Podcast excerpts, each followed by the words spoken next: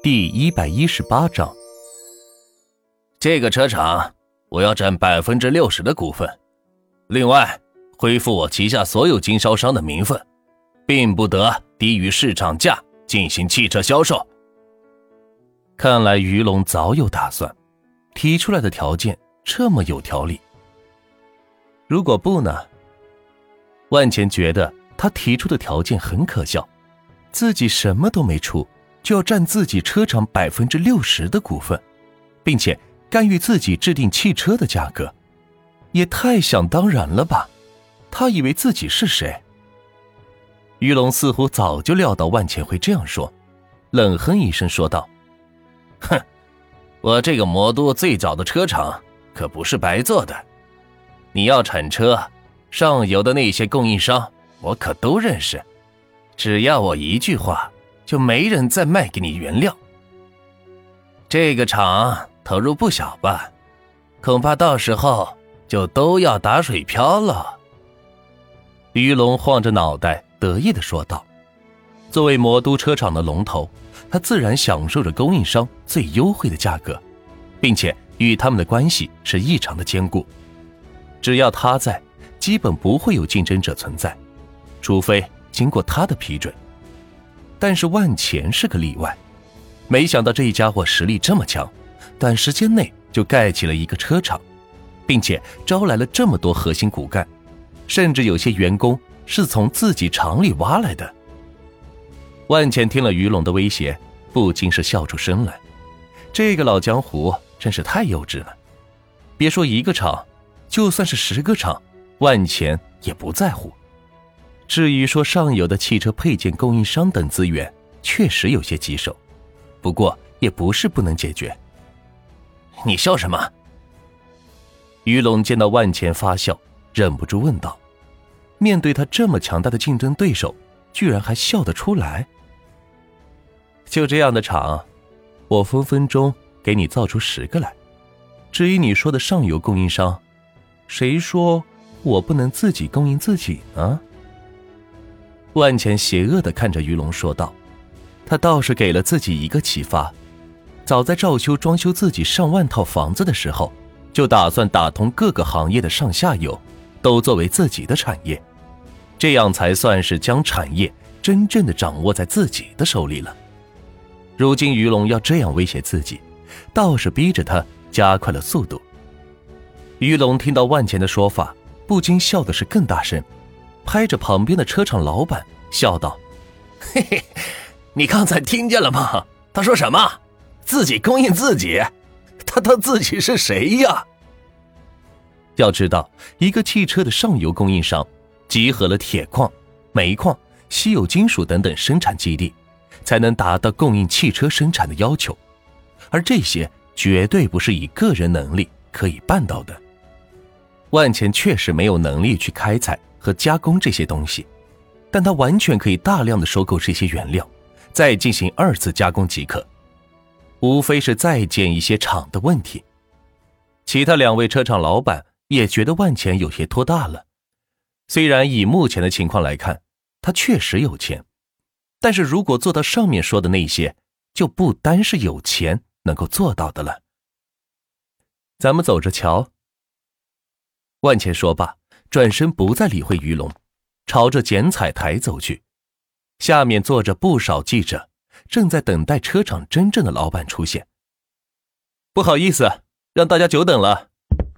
万钱上了讲台说道：“哇，没想到钱通车行的老板这么年轻，看起来像个毕业生呢。”“是啊，真没想到。看来‘英雄出少年’这句话说的没错了。”“哎。”怎么看着这么眼熟呢？台下一些记者见到万钱亮相，小声的议论道。旭日也随着上了讲台，拿着话筒跟大家是客套了两句，然后将话筒交给了万钱。现在是记者提问环节。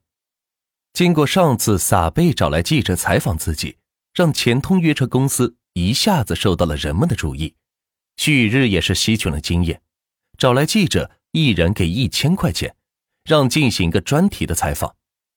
一是可以为钱通车厂造势，二是自己也可以趁此机会在电视上是露露脸。老板，您是魔都本地人吗？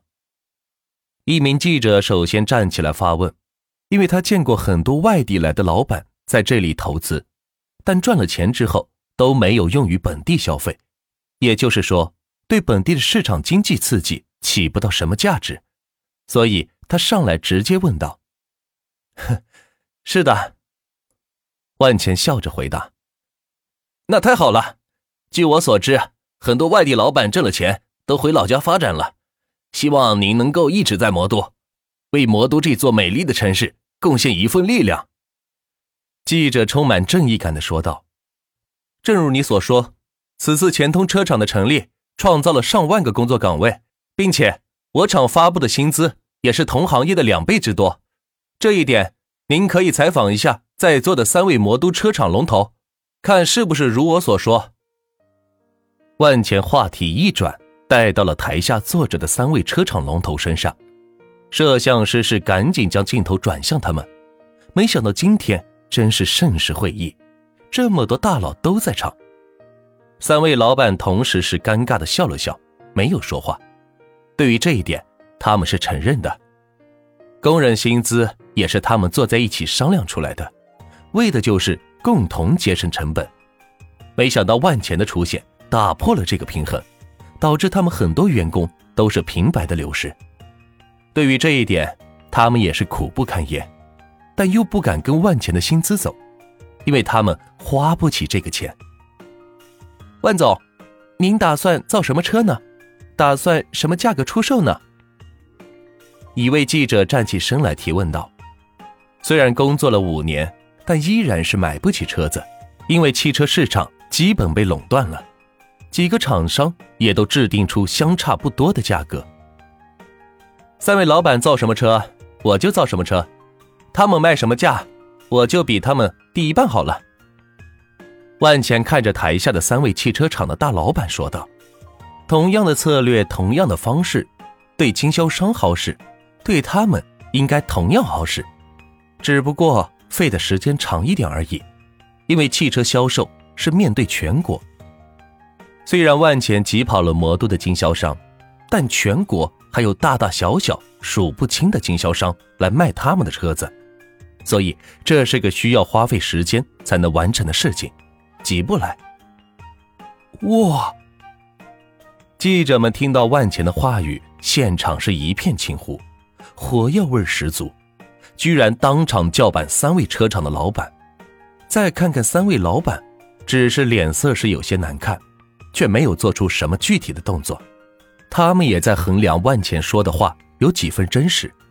毕竟这事儿他真的干过，并且还干得很成功，将他们在魔都的五大经销商全部给挤跑，并且连手下的销售顾问都全盘收下。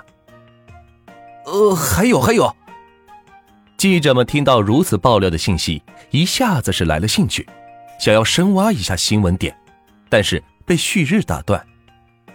各位记者朋友，不要激动，我们万总会持续的为汽车市场做出贡献，请大家拭目以待。下面是钱通车厂成立的剪彩环节，请万总剪彩。旭日带动全场的节奏向前推进，说道：“早就准备好的礼炮手在讲台的两边将彩花是喷射出来。”万钱高兴的拿着剪刀。剪断了中间的红带，然后带头鼓掌。接着就是安排现场来的嘉宾到厂区参观，并且到餐厅共同用餐。这些万钱都没有陪伴，而是由专门的礼仪人员作陪。因为万钱被一名记者拦了下来。万钱，真的是你？是我，小红啊！一名记者将话筒交给身后的摄像，拿着小本。跑到万钱的身边喊道：“小红。”万钱看着他眼熟，却想不起来在哪儿见过。你忘了，咱们还在一个社团包过饺子呢。小红是手舞足蹈道：“当时他跟万钱是一个社团，平常见万钱的着装打扮都很朴素，并且吃饭都挑最便宜的吃，以为是个穷人家的孩子，结果现在看来。”自己真的是有眼无珠了。哦，小红，想起来了，你是不是还偷拍过女生洗澡？我记得。万茜想起来，当时社团里确实有这么一号人物，以偷拍女生而出名。小红听到万茜揭自己短，瞬间是脸红了起来。啊，没有了，别听别人胡说，我可是正经人。喏，我现在是记者了。说着，举起胸前的工作证，让万茜看到。哼，好吧，真没想到魔都这么小，在这还能碰见同学。万茜笑着说道。